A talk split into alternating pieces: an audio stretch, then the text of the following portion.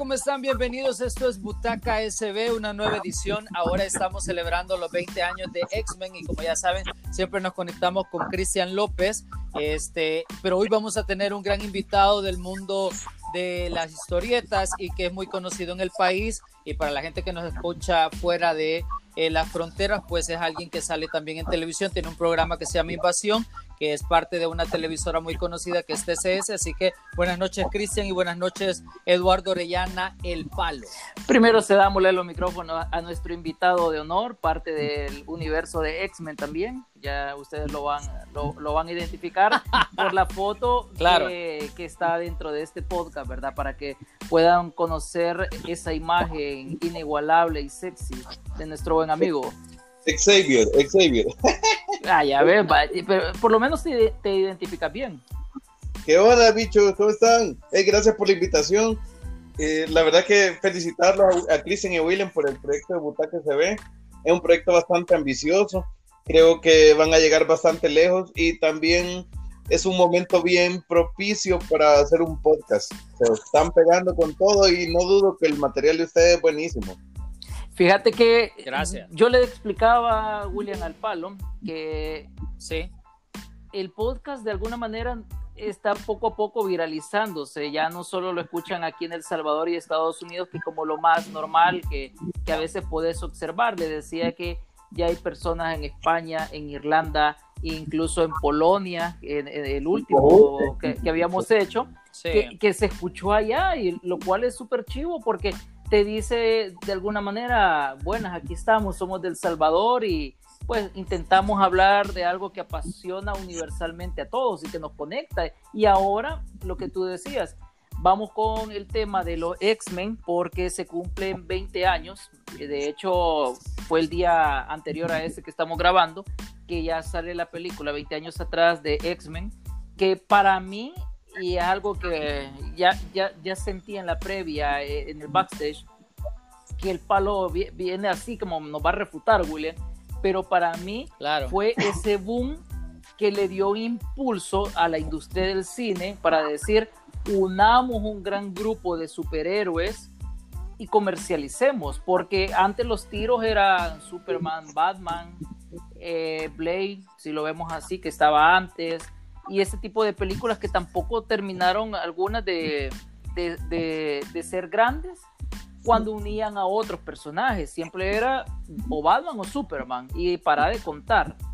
Y ya con la entrada de todos estos personajes que eran muy importantes eh, tanto en la historieta y la caricatura, porque yo sí recuerdo en aquel famoso canal que era tradición en deportes, pero ahí lo veías. Pero claro, cuando ya viene la película, le hacen cierto tipo de cambios para que sea un poco más comercial. No había entrado En realidad los vi en Fox.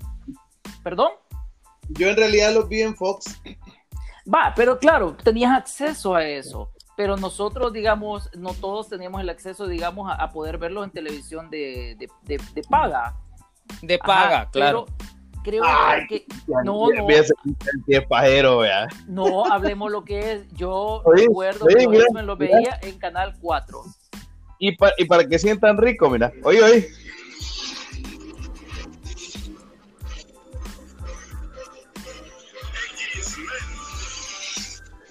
Es, ese era el íntegro, se, vio el íntegro, sí.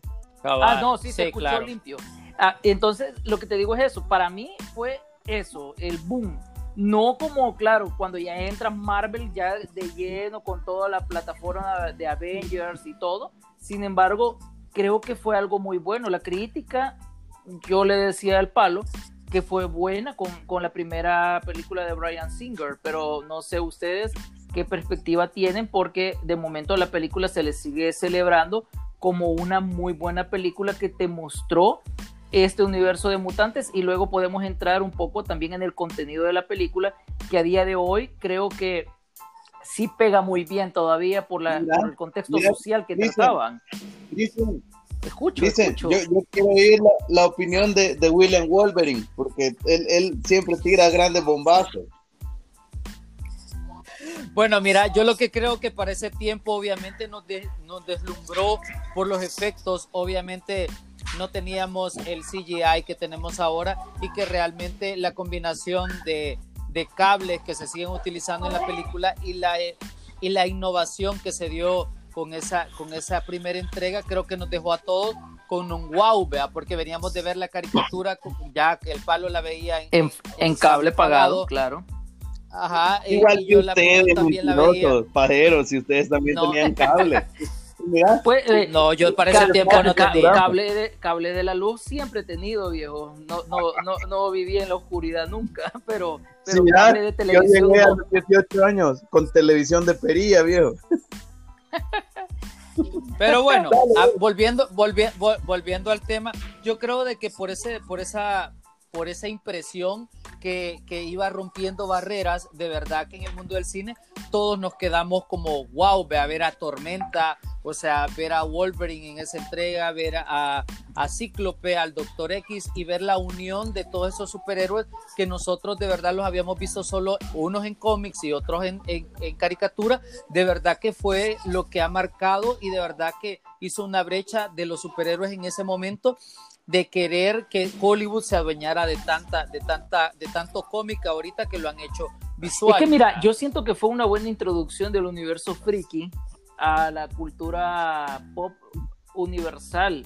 El palo que sí, eh, ya, y, pues al final creo, creo yo que estamos en tiempos en los que ya no se ofende que le digan friki.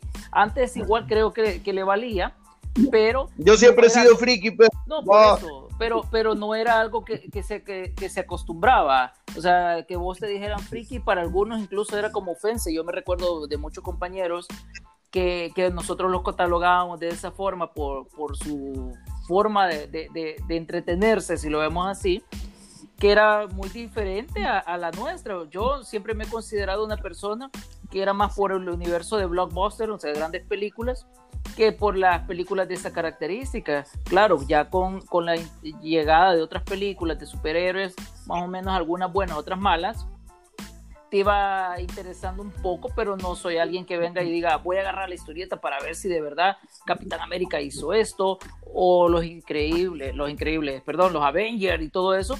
Entonces, no, no soy de, de ese tipo de personas, porque claro, gente como el palo, y aquí no me va a dejar mentir, es como es demasiado purista y creo que eso también al final suma dentro de esta industria de los superhéroes y cómo fue la, introdu la introducción de X-Men, porque claro, el palo puede ser que me diga, es que a mí no me gustó X-Men como toda la Mara lo dice, pero a día de hoy, 20 años atrás, la película, fuera de un dato bien curioso, no sé si ustedes lo sabían, pero a mí siempre me, han dado rebotando en la mente esta idea de, de, esta película, que fue el hecho de que corrieron con la producción porque la Fox en aquel momento tenía dos proyectos ganadores eh, en su agenda. Una era Minority Report y después a finales de año iba a llegar esta de X-Men. Pero Minority Report tuvo ciertos problemas dentro de la producción con Tom Cruise y decidieron cambiarles las fechas. Eso hizo que Brian Singer acelerara el proceso de película como X-Men, que tenía también sus riesgos, porque vos sabés, y ahí tenemos el eterno dilema de los nuevos mutantes. Lleva dos años. nunca. lleva dos años que nunca la estrenan y siempre le hacen reshoot y todo eso. Entonces Brian Singer se agarró bien los de abajo y dijo, bueno, yo le doy y sacó algo decente para todo. Sí, no, Mira, te voy a decir qué pasa, Mira, lo que sucede, Rey, es algo fácil y sencillo. Lo que queremos los fans de los cómics es que sea igual. No nos interesa que el ridículo del productor le meta sus toques o sus pinceles. No nos interesa. O sea, o sea vos querías el traje de Wolverine amarillo con la careta, no lo que te presentaron con, con Hugh Jackman. Pero espérate, oíme, Cristian, oíme, Cristian. Oíme. Te voy a decir, honestamente, no se trata de que lo hagas amarillo amarillo, se trata de que sí lo hagas amarillo, pero tropicalizado. Por ejemplo, el traje de Superman era azul, pero el traje de Superman lo hicieron bien moderno, ya no eran las mallas que sacaba Christopher Reeve, ¿verdad? Pero quieras o no, no le metieron un montón de variantes, a excepción de que ya no tenía el calzoncillo rojo de fuera, de ahí todo era idéntico, casi idéntico. Entonces, lo que te quiero decir es de que nosotros los fans o los frikis, o los geeks, o como querrás llamarlo, hemos mantenido esta industria. La industria, de hecho, se debe al fan, no se debe a las nuevas generaciones que están ahí, se debe al fan si el fan fue el que compró los patines cuando nadie sabía que esto existía. Claro, que empezaron allá por los 1940 y algo, que empezó todo este tipo de industria a proliferar, por lo menos en, la industria literaria de entretenimiento de caricatura. El fan, Cristian, compró los videojuegos, compró las figuras de acción, compró los paquines, las camisas, cuando todas las demás personas ignoraban completamente. Y te voy a decir cuál es la diferencia entre un fan y una persona no fan. Y ustedes no me van a dejar mentir porque han estado a la par mía en el cine. Cuando de repente estamos en alguna premiere de alguna cosa de Marvel o hemos estado, solo el fan de repente dice, wow, por, por algo que pasó que solo el fan conoce. De ahí el resto del universo se quedaron outside, viejo, porque no saben qué pasó. O sea, se quedaron como, ¿y qué, ¿y qué pasó? ¿Verdad? Vos ya sabes a quiénes me refiero, Will. Ah, sí, no, y es que mira, yo creo que e, eso es parte de todo, claro, ahora están intentando conectar a nuevas generaciones con algo que ustedes ya vienen del pasado, ya lo repasaron y todo por el estilo. Pero desde tu punto de vista, Pablo, para vos, ¿qué significó la llegada de la primera película de X-Men 20 años atrás? ¿Y por qué a día de hoy sigue siendo la precursora o el inicio del cine de superhéroes ya armados en, un conjunto. Mira, lo que pasa es que es un parteaguas. O sea, la llegada de X-Men, como vos decís, siempre habían habido eh, superhéroes, porque la gente no los conocía como mutantes, sino que eran superhéroes en aquel entonces, eh, y todos eran por individual. Pero de repente viene esta y te lo une a todos creo que el reparto en su gran mayoría pegan bastante. Es decir, eh, fue un buen casting. Sí, Patrick Stewart es idéntico a Charles Xavier. Eh, eh, fue, el, primero en aceptar el papel. Creo que uno de los que más costó convencer fue a Ian McKellen. Y de hecho hay un dato curioso ahí que lo podemos comentar más adelante. De hecho, Ian McKellen para mí fue un error porque Magneto no es un viejito. Magneto es cholo, o sea, vos lo ves en los cómics y es cuadrado. Lo que pasa es que es pelocano, pero no, pues no es un maitrito. Entonces, ahí sí, para mí, fail completamente. Fíjate que, bueno, dale, dale, dale, dale. Hugh Jackman como Wolverine no está mal, pero tampoco es parecido físicamente. Wolverine es pequeño, es de baja estatura en los cómics, no es alto pero al, digamos que el fan lo digirió bastante bien y al final no te parece eh, un, mal Wolverine. el Cíclope igual, la Jean Grey igual, este... Tormenta, te falta Halle Berry. Tormenta, éntica, Halle Berry, éntica. y, la, y te falta Rogue y también obviamente en este caso Mystic, que es como uno de los personajes emblema de la, de la saga. Rogue o Titania me quedo debiendo y Mystic eh, también me quedo debiendo. Vos, en todas las, en todas las extensiones te ha quedado debiendo, tanto como con, con la, la, vieja como la nueva. Fíjate que sí me gusta más la de la de First Class. Jennifer Lawrence, o sea, la actriz como tal, ¿te parece más?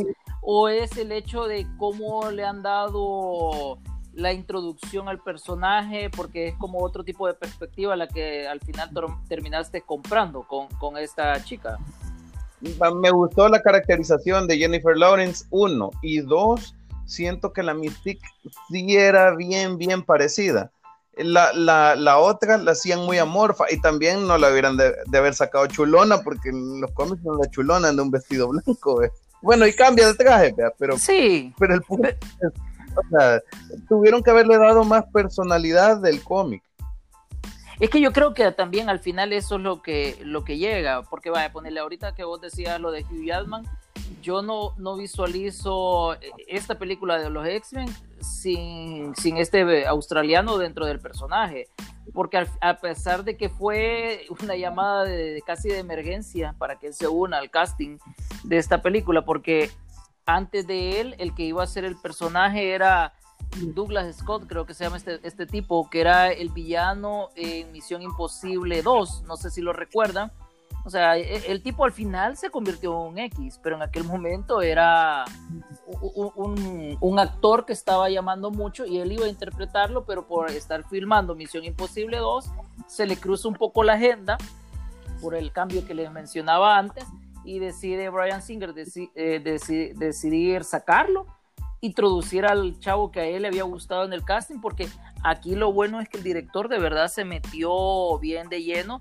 y vos te das cuenta, la segunda entrega con Brian Singer no es mala, es buena, pero ya la tercera se cae, que es cuando él se va porque quiere probar suerte en DC con la de Superman y ahí se cae una también. Cosa, creo una cosa, Cristian. Y William, eh, que al final estos actores le deben mucho a sus personajes. Robert Downey Jr., perdón que me, que me pase, pero es, es como un dato importante, pues, es decir, Robert Downey Jr. No, no era nadie sin ser Iron Man, antes de Iron Man, es decir, fue un tiempo un buen actor, pero entonces una fase de alcoholismo cayó, bla, bla, bla. Lo que pasa es que Iron Man es el rescate de, de Robert Downey Jr. Por eso te digo, Yo pero así no lo veo, nadie. el rescate. pero en ese momento no era nadie. Chris Hemsworth no era nadie. Chris Evans no era nadie. Es decir, la mayor parte de actores que estaban ahí no eran nadie, a excepción de Scarlett Johansson o Matt Ruffalo, que, que sí, digamos que son actores de bastante respeto y algunos otros que andan por ahí, pero Lo que, lo que realmente quien lo vuelve a la vida es su personaje. Lo que pasa que yo creo que aquí es el ojo también de la producción de apostarle a este tipo de personas, pues porque hemos escuchado siempre tantos nombres de actores que han figurado para hacer estos papeles, al final no lo llega, no llenan los zapatos, agarran a estos tipos que hemos visto y que es lo que la gran, mayor, gran mayoría idolatra ahora. Y vos, ¿Cómo? William, que es Ajá, Eso te iba, eso, ajá, William, ¿vos qué opinás? ¿Qué, qué, cómo, ¿Cómo viste la, la, evolución vos desde el punto de vista que tampoco son, no, no sos un friki igual que yo, pero sí tenés como buen gusto por el mundo del cine? Mira, fíjate que lo que yo creo es de que eh, la, la, primera apuesta y como lo que, lo que dice el palo, de que de repente es la mayoría de gente ya no quiere que el productor le meta tanto su salsa porque al final hacen destrozos con las películas, pero yo sí siento de que al inicio lo empezaron a hacer de una manera muy atinada. Y sí, tu, y sí tuvieron como esa visión de querer enca encantarle al público porque si no le encantas al final solo la gente friki iba tal vez a irlo a ver por morbo pero al final lo hicieron de una manera que, que metieron varios personajes que al final sí les funcionaron porque toda la gente quería ver en, carne y hueso y eso es lo que le pasa a Disney que ahorita está haciendo todos sus, todas sus películas la está haciendo en live action.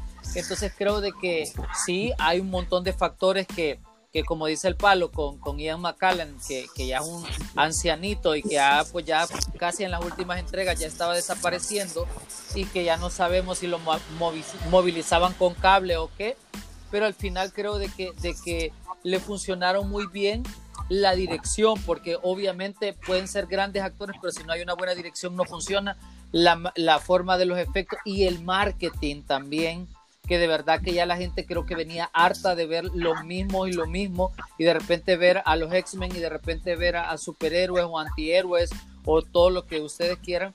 Creo que eso fue una manera muy atractiva de engolo, engolosar el cine, porque el cine se estaba muriendo en lo mismo. Entonces, porque ya estamos hartos de, de Terminator que no deja de funcionar, de, ¿qué te puedo decir? De, de Rambo, Rambo, de tantos... De, de tantos actores Rocky. que de verdad ya no dan de Rocky que ya no dan el ancho y que de verdad la gente quiere ver algo diferente entonces por esa parte creo que le apostaron muy bien aunque le hayan quedado debiendo a los fans y sí como dice el palo la parte de Robbie Downey Jr. que, que de verdad que es un cabal escalcado el, el personaje la personalidad de él creo de que es por cómo le han asignado porque igual ve a Chris Evans con las películas que hizo antes creo que nadie lo hubiera reconocido se hubiera quedado haciendo como películas como Scary Movie o como la de esta donde salía que se me, se me ha olvidado el nombre, que, que, de verdad que una película nada que ver, pero ya de ahí lo empezaron a tomar en cuenta y ya de ahí con la condición física y la buena dirección y el buen personaje es que ha llegado fíjate, a ser algo. Fíjate bien una cosa, William, y eso lo hemos hablado con vos varias veces, así, bambalinas. Las películas más taquilleras de Marvel han sido las que son apegadas al cómic o a la versión, ah, claro. a la versión de película animada. Iron Man 1 fue bien parecida. Thor 1 eh, no, no es completamente parecida, pero fue un éxito. Pantera Negra, Doctor Strange, o sea, todas las que son bien parecidas tienen ese toque. De ahí las demás, X. Y fíjate bien con lo que vos decís, de, de por ejemplo, Chris Evans. Cuando él fue la antorcha humana, los cuatro fantásticos fue nadie. Lo hicieron Capitán claro. y se convirtió. Entonces realmente no es el actor, es el personaje. Y también otra cosa, y esa se la dejo, se la dejo primero contestando William y después Boffrey. Decime cuál es la diferencia entre Sherlock Holmes y, y Iron Man y Tony Stark, perdón. La diferencia entre Sherlock Holmes y Tony Stark son idénticos. Sí, no hay, no hay ningún cambio. O sea, obviamente es alguien con un ego enorme que se la sabe, se la sabe todas, todas. O sea, en realidad son papeles calcados para la personalidad de él. Exacto. Y no, sí, la gran diferencia entre una y otra es el ritmo de, de la película, en cómo los directores te quisieron mostrar el personaje, a pesar de que tienen características de personalidad, como dice William que son un sticker una de la otra, pero creo que ahí es el beneficio de todo y de hecho, como les decía al inicio, esto o sea, marca un gran precedente y todo lo que hemos venido viendo del universo de los mutantes, pero yo sí quiero también entrar en algo que como les decía en la introducción, a día de hoy la temática del universo de los mutantes o de X-Men te sigue pegando, que es el hecho de la discriminación, de, eh, en una entrevista que me estaba documentando para, para poder apoyar con este tema, leía que Brian Singer, una de las cosas por las cuales se quedó encantado de que Ian McKellen fuera Magneto, era su apoyo a la comunidad. ¿Por qué? Porque sentía que Ian McKellen iba a lograr agarrar esa frustración que en aquella época se daba todavía más, o sea, porque estamos hablando de 20 años atrás, donde el respeto o por lo menos la integración de la comunidad no se veía. Entonces, claro, Ian McKellen iba a poder como representar aún mejor eso porque se iba a sentir identificado de la forma que estaban tratando a los mutantes con su forma o su personalidad en la vida real. Y eso fue como algo que hizo que este señor se quedara con el papel fuera de la broma que él hace que acepta el papel de Magneto cuando le presentan el, traje y dice, hey, me gusta y aquí voy. Pero eh, la integración de casting, como dijo William, fue muy buena, pero ¿qué más nos dio después eh, es esto? Porque es lo que te digo, a 20 años seguimos hablando de lo mismo, la, eterna pelea de discriminación, de que unos quieren ser aceptados, pero hay otro grupo que no. Es lo mismo que te da la temática, solo que disfrazada en un universo de ficción. La verdad que, mira, dicen de que Hollywood nos dice la verdad disfrazado de película. Y, creo que es una, una teoría bastante certera. La, teoría de conspiración que yo siempre manejo, que siempre me gustaría venir y hablar en un podcast sobre eso, de lo que te tiran todas las películas, porque de verdad, como vos decís, Pablo, esa semilla está en un montonazo de películas, ahí demasiado sembrada y poco a poco la vas descubriendo, pero con el paso de los años a veces. Pues mira, Cristian, para nada menos un botón. Mira la pandemia que estamos viviendo y mira el guantelete infinito de Thanos y la teoría de Thanos creo que ahí te digo mucho. ¿eh? Yo, yo en el podcast 2, creo, William, si no recordame, que fue que hablamos de series, o fue en el, sí, en el 2 fue que hablábamos de series, yo le comentaba a William que yo ah, recién había terminado la serie esta de Jack Ryan, la temporada 1, que es una que está en Amazon Prime, y ellos de alguna manera en el final de esa temporada te empiezan a hablar sobre una enfermedad de forma viral que ataca tu sistema respiratorio. Entonces, cuando iba viendo, y obviamente ya ves los doctores en toda la ciudad de Washington, porque obviamente el atentado es siempre el, presidente de, de, esa nación, todos con traje bioquímico, así es el nombre, ¿verdad? Bueno, eh, sí, las caretas, todo, todo. Ah, o sea, todos los, todos los doctores convertidos, porque claro, hay, una, hay un miedo sobre la pandemia que se está generalizando. Claro, acá te la pintan que es algo del terrorismo, acá te dicen que es de China, pero hay tantas teorías, pero bueno, al final es lo que te vienen diciendo, como decís vos, lo de, lo de Thanos, pues de alguna forma puedes ver representado algo. Y en el caso de, mi pregunta es esa, ¿ustedes siguen viendo ese, ese tipo de política de que en esta película te, aplicaron de la discriminación? Ahora lo vemos como más fuerte también por tanta lucha que hay en el mundo. O sea, ya ahora ya no solo es la comunidad LGTBI, también ya es eh, la gente de color que también está peleando ya por sus derechos. Siempre hemos visto a los hispanos en Estados Unidos, porque al final el epicentro de todas las peleas termina siendo Estados Unidos, si, si lo analizamos bien. Según las películas, sí. No, claro, y también en la vida real a veces termina siendo. Lo que pasa es que miren, miren Kristen y William, la, la onda de que o sí hay como cierto margen de verdad. Obviamente uno no tiene que ser clavado, y pensar que todo lo que dicen es verdad, ¿vea? tal cual. ¿vea? Claro. Pero sí existen ciertos pincelazos. No sé si ustedes se acuerdan cuando salió Hunger Games, la 1. Claro. Que, que causó un gran miedo porque decía, vos, realmente un tirano loco, ¿puedo armar algo así? Y hacer los juegos del hambre. Exacto, ah, lo, podemos, lo podemos ver. Eh, Pablo William, luego de los 20 años, ¿cómo, ustedes ven que ha crecido el universo de, los mutantes en la industria del cine? Porque ya vimos muchos, o sea, grandes éxitos, o sea, ya vimos, disfrutamos y hasta enterramos a Logan, si lo vemos así. Eh, ya disfrutamos de, la limpieza de, de, hecho, o sea, por... Y de, y de hecho, y de hecho, Cristian, y disfrutamos de cómo también destruyeron la película, la saga, la última de los X-Men, porque realmente fue un fiasco la última película, la de Dark Phoenix, que toda la gente de verdad que al final quedó vomitando de ver cómo destruyeron eh, a los X-Men. Sí, dale, dale, Palo es como lo que le está pasando a DC Comics ahorita, pero en las películas animadas. No sé si ustedes tuvieron la oportunidad de ver Justice League Apocalypse Dark, ¿no? No, honestamente no. Eh, no, honestamente no. Pero es una película animada eh, en la que de repente, o sea, DC dio mucho a demostrar que no sabía qué sacar. Entonces, lo mismo con, con Dark Phoenix. O sea, lo que pasó fue que te hicieron un reboot te armaron otros personajes, te metieron un nuevo elenco, te metieron obviamente a los mismos X-Men, pero con, otros, otros actores, y de repente hicieron la misma regada.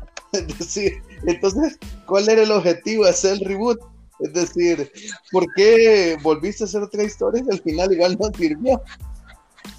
Es que mira, yo creo que Dark Phoenix es el claro ejemplo, y gracias a William que lo, lo citas, de saquémosle el ancho a este universo y veamos qué sacamos, porque para mí desde eh, Apocalipsis, creo que era el personaje de Oscar Isaac, desde ahí ya venía Horrible. mal, o sea, ya venía mal la industria de X-Men. Entonces, creo que el desarrollo de personajes eh, en spin-off y todo le funcionó, porque Deadpool ya lo habíamos visto súper mal en el origen de Wolverine.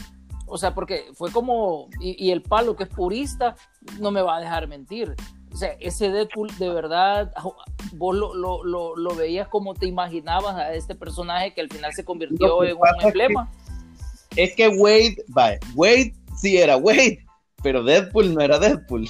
Ahora te explico.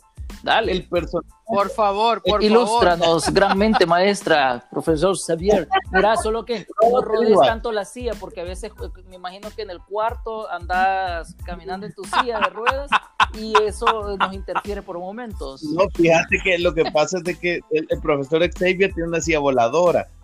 Ah, ok, ok.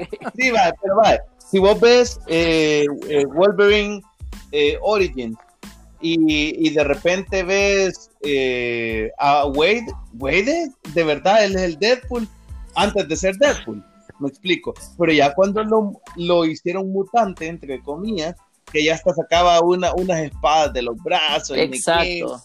Entonces vos decís, sí tenía poderes de Deadpool, porque Deadpool se puede teletransportar. Y, y tenía, y tiene el, factor de sanación de Wolverine y, y algunos otros. Pero el punto es, no era él, porque, eh, porque Deadpool sin hablar no es Deadpool. Es decir, es como el superpoder de Spider-Man. Todo el mundo cree que el, superpoder de Spider-Man es colgarse de las paredes. Y no, el superpoder de Spider-Man es desequilibrar psicológicamente a sus adversarios.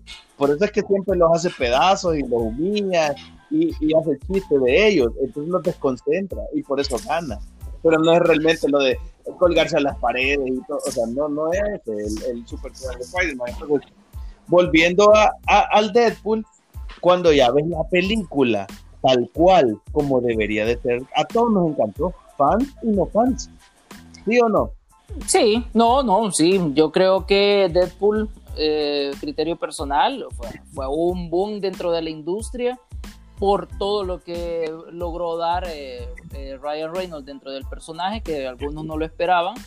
Y incluso la, la campaña de, de, de, mercadeo de esta película para mí en los últimos años en la industria del cine es la, es la que todavía sigo aplaudiendo porque fue demasiado creativa y William tiene una palabra siempre este, para, para cuando uno es un poco irreverente, se me olvida. William ahí trasladarla, ¿verdad? ¿Cuál? Es que, es que como Deadpool es bien irreverente, pero vos tenés una tu palabra ahí como medio, medio clásica, pero bueno, si no, no. Obscena. Una palabra obscena, que dice William. No, no, porque no, no sabemos quiénes escuchan eso. Puede ser también algún niño interesado en sí. X-Men y, y, no vaya a ser que escuche algo, algo raro. Pero, mira, pero sí, escuche, escuche. Hola. ¿Qué fue eso? Es que me cayó una llamada telefónica, lo siento mucho. Ok, no te preocupes, Ah, pero, ok. pero para que vea la gente que igual, ¿verdad? Esto lo grabamos en vivo y lógicamente luego lo pueden escuchar ellos. Yo solo tengo Mira, que dar- da- dale, dale, decirle. También Deadpool tuvo un, un efecto que pocas películas de superhéroes tienen. Las dos partes son excelentes. O sea, la primera y la segunda son buenas, las dos. Y eso muy pocas Yo- películas de superhéroes. Lo que pasa es de que creo que han mantenido bien, o sea, Deadpool por, por, por romper la cuarta pared y hacerlo demasiado bien y, y- y Ryan de verdad que se metió y absorbió el, el personaje y yo creo que él vive siendo Es que Deadpool. él o sea, se tuvo fe, de verdad William, que... es todo.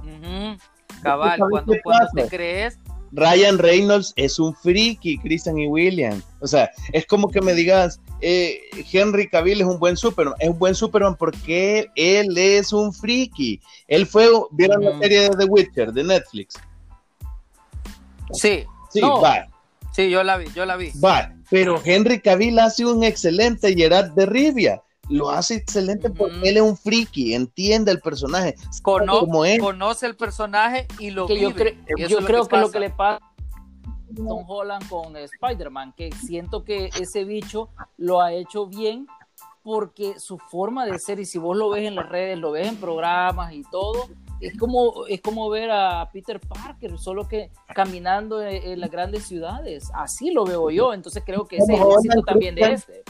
Y Tom Holland, Christian, es un friki.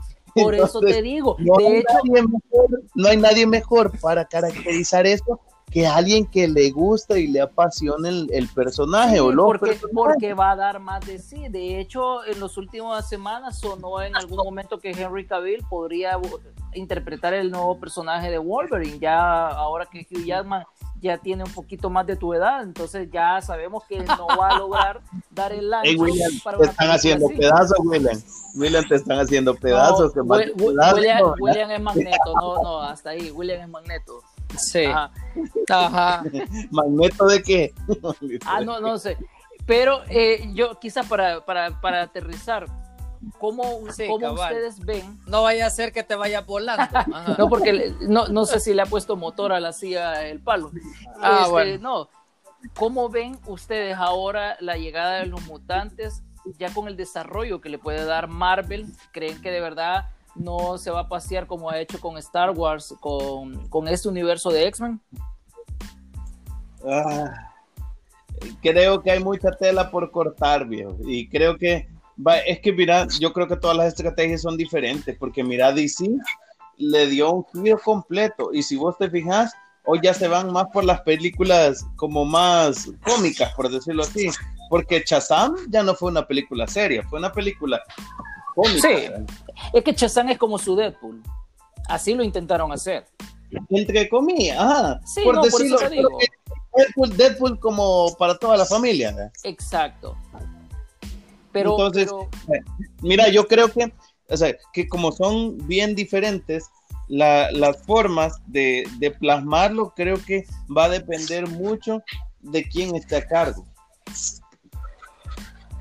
¿Del director o del productor?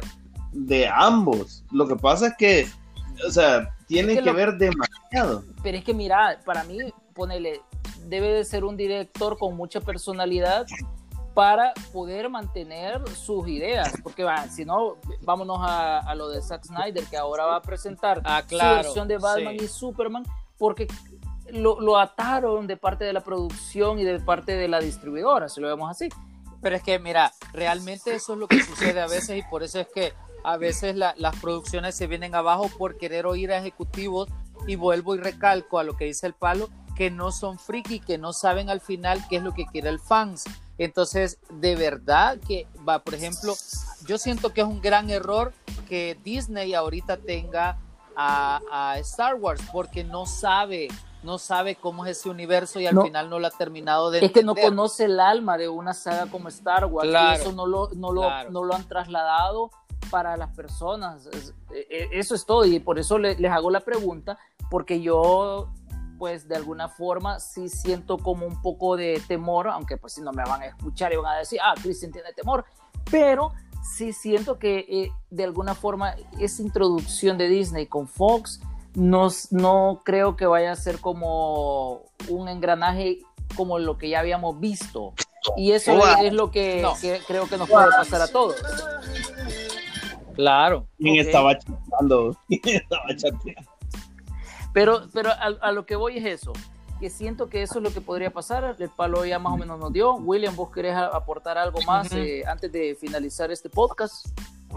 Mira, fíjate que, de que lo que creo que al final, con solo saber lo que ha pasado con esta última entrega de X-Men, que, que, de verdad no funcionó, igual con los con, con esta que, que, están haciendo los reshooting y reshooting, de verdad que al final yo le veo un, un, futuro bien incierto, porque de verdad que ahorita hay una mezcla de, de atoles con productores y toda la cosa, y que podemos ver lo, lo, que ha pasado de, de, de, productores que se han pasado para DC y gente que de verdad está queriendo hacer cosas que al final no cuadran. En el caso de X-Men, aunque tenga 20 años, creo que la gente va a seguir adorando lo viejo, porque eso es lo que realmente pegó. Y, de, y por cierto, estaba viendo que la, esa película de hace 20 años de X-Men fue el paquín más vendido de todos los tiempos. Entonces creo de que de verdad que la gente amaba esa, esa, esa entrega y al final al verla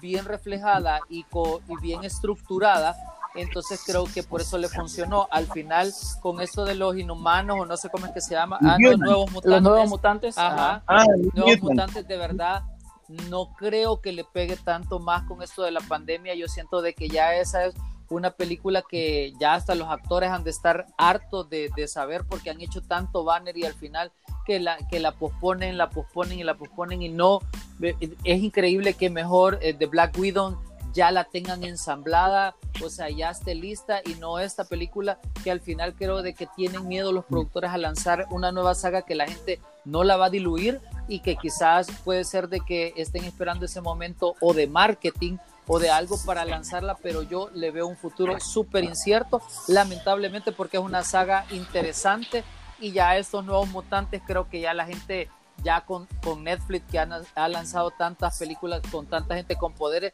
ya esos nuevos eh, mutantes ya van, a saber como novelas de las tres Marías de Talía. O sea, al final va a ser algo. ¿Sabes? Yo a lo. A Solo quería, quería cerrar el punto. Te, te lo voy a poner así de fácil. Cuando vos haces algo que está basado en un éxito, porque no es basado en algo que no sirvió, sino que está basado en un éxito, y le voy a poner un claro ejemplo, la película de It, de la antigua versus las dos películas de It nuevas. A mi criterio. Me vomito. Me vomito. sí, la película de It antigua es genial. Y sí, y eso que no tenían los efectos y era, un payaso bajero. Bajero, cabal, cabal. pero eran tan... Bajero como muchos presentadores de televisión que conozco. Ups. Cállate, oh, es porque me estás tirando, William. no, pero no te tiro vos, pero bueno, sí, es cierto. Eh, It's de antes daba miedo y esta me parece un chiste mal sacado de un Malísima. barato. así. Entonces, transportémonos hoy al mundo de los cómics. Cada vez que vos trates de hacer algo que fue basado en un éxito, vas a tener que seguir la línea editorial que tenía, porque si no te vas a topar con que a la gente no le gustó y te vas a convertir como en la empresa de Transformers, que mientras sigan vendiendo Uh, billetes, sí. van a seguir haciendo las películas, aunque las películas sean malísimas, todas, sin Sí. excepción. No, pasa, pasada de lo malo. Sí, de hecho, yo, a excepción-. A excepción de Bumblebee, que podría rescatarlo un poco, todas las demás de Transformers han sido malas. Entonces, ¿qué sucede? No, la primera fue buena. La primera fue No, buena. la primera sí. No, fue atinada, sí. no, No, no, no, no. no, no. A nivel de blockbuster, y es una película que de verdad conectó a las generaciones. Que vos seas geek y obviamente esperabas algo diferente. Si ni se Ahí sí. transformaban igual, Christian. Si no se transformaban igual. Y Optimus Prime era un camión chato. O sea, es que mira, Sí, Para, no, eso- en eso, e- e- ese argumento sí te lo compro. Y no, pero a lo que yo me refiero es. Bumble, y- Bumblebee era un hecho- camaro, Christian. Bumblebee se llama Bumble porque es un escarabajo. ¿Verdad? O sea, Exacto. Es como que Y no un Camaro, es cierto. No, sí, ¿sabes es qué? eso es claro. Es como, mira, es como que te cambiemos el nombre a vos y ya no vas a ser Cristian, sino que vas a ser Distian, ¿oís? Porque decidimos cambiártelo. Di- Distian Pérez, ya no vas a ser Cristian López. O sea, no.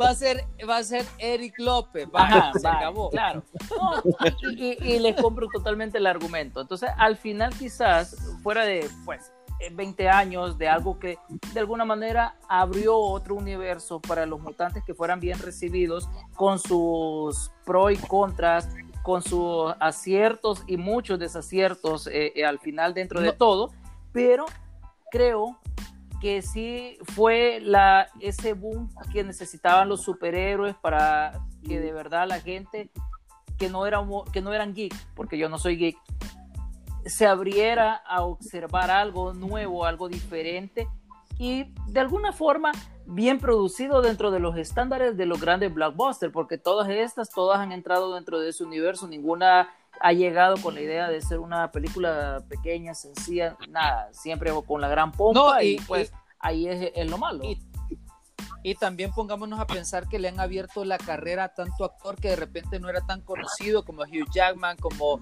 eh, Michael Fassbender, o sea, la Sophie Turner que ya venía de hacer eh, Game of Thrones, o sea, Halle Berry que la habíamos visto como Gatúbela y que no había pegado, o sea, tanto actor que de verdad ha consagrado su carrera y que ahora de verdad se le puede decir que tiene ese, ese nivel de decirle a Hollywood, no, pagame tanto porque yo valgo un montón. O sea, hay un montón de gente que de verdad se dio a conocer. Va, por ejemplo, la Alexandra Ship, que hizo la, la nueva Store. De verdad, esta chica ha hecho muchas cosas que la, que la gente, ella dijo que, que si no le hubieran dado el papel de, de, de Tormenta, ella quizás no fuera conocida. Y así le ha pasado a muchos de los actores que ahora pueden decir que pueden recibir un cheque con más de 8 La Brie Larson, ¿verdad? William. La Brie Larson, ¿quién era ella antes? Nadie. Sí. O sea, te- Eh, ganadora de un Oscar por la película La Habitación. Nada más. Eh. Ah, pues sí. No, Va, pero no, no, o sea, solo, solo te traslado porque, o sea, no, no tenía eh, la reputación que le dio Capitana Marvel, claro, ya es Brie Larson, como vos decís, pero en su carrera sí ya venía eso acuerpándola. Cristian, ¿qué? Pero y ella fue, ella, pero ella fue X-Men, ¿o qué? No, es que el, palo o- lo dice o- por o la solo- Capitana Ah, por la Capitana Marvel. Por la la Capitana Marvel. Pero para mí Pues no, sí, la proyecta ah, la película de la habitación. ¿crees Sí, eso sí, eso que sí. recuerda a la gente normal? No vos que sos cinéfilo. No, No vos que sos sí, eso cinéfilo. es cierto. La gente Sí, normal razón. que la recuerda por la habitación o saben quién es ella. No, nada, no, por, nada. por muy No. Oscar y también los Oscars no son un referente de nada. O sea, eso fue antes, o sea, hoy ya no, viejo. O sea, Lo que vos lo ves y vos decís, ¿cómo es posible que se premien los Oscars así? O sea, lo- los premios que dan ahora en cualquier lugar ya no son referente de nada. O sea, ya Bueno, Sí, sí, hay demasiadas Sí, plataformas. es como que te entregaran el premio Pentagrama, yo sé, no te preocupes. Mira, Te- mira, tiene, mira, tiene, ¿sabes qué? Tiene más credibilidad Rotten Tomatoes que eso. pues, va. Sí, eso sí. Va. Y saben que para cerrar este podcast y agradecerle al palo, lo último que se acaba de saber del universo de X-Men es que Daphne Kim vuelve como X23. Ya hay eh, conversaciones con ella, ya hay un guion, así que esperemos que para del, el otro año se vea el guion y próximamente quizás 222 podamos ver la, la nueva entrega de X23. Así que les agradezco por, por, por estar en esta butaca SB y ya saben que pueden seguir al palo como arroba palo orellana, ¿verdad? Palo, Yeah, yeah, en todo. va, palo, pero con doble O, ¿verdad? Sí, con doble O. Ey, de verdad les agradezco un montón. Buena tertulia. Me, me llega porque le metemos efervescencia y pasión a esto que tanto nos llega. Y de eso se No, pues, trata, claro. de eso se trata. No, hombre, gracias igual, Pablo. Eh, William, gracias ahí por la oportunidad. Eh, a William lo, lo- lo encuentran como William con N, ¿verdad? a William con N, arroba William Clara TV y a Cristian como arroba soy ese Cristian. Estamos en Butaca SB en Instagram, pueden ver toda la información que va saliendo, eh, spoiler, eh, nuevos eh, lanzamientos, además de eso, recordatorio como este de, los 20 años de X-Men, ahí está una pequeña este, sinopsis con imágenes y toda la cosa, porque la información del mundo del cine y series siempre la van a encontrar acá en Butaca. Así es, no se lo pierdan. Recuerden que también nos escuchan a través de Spotify, nos escuchan a, tra- a través de Google Podcast, de Apple Podcast y también a través de Anchor Podcast y así otro montón de plataformas donde nos van a encontrar en Uy, todas sí. partes del mundo, que es lo bueno que nos escuchen. Usted escuche, Cristian, escuche. Adiós.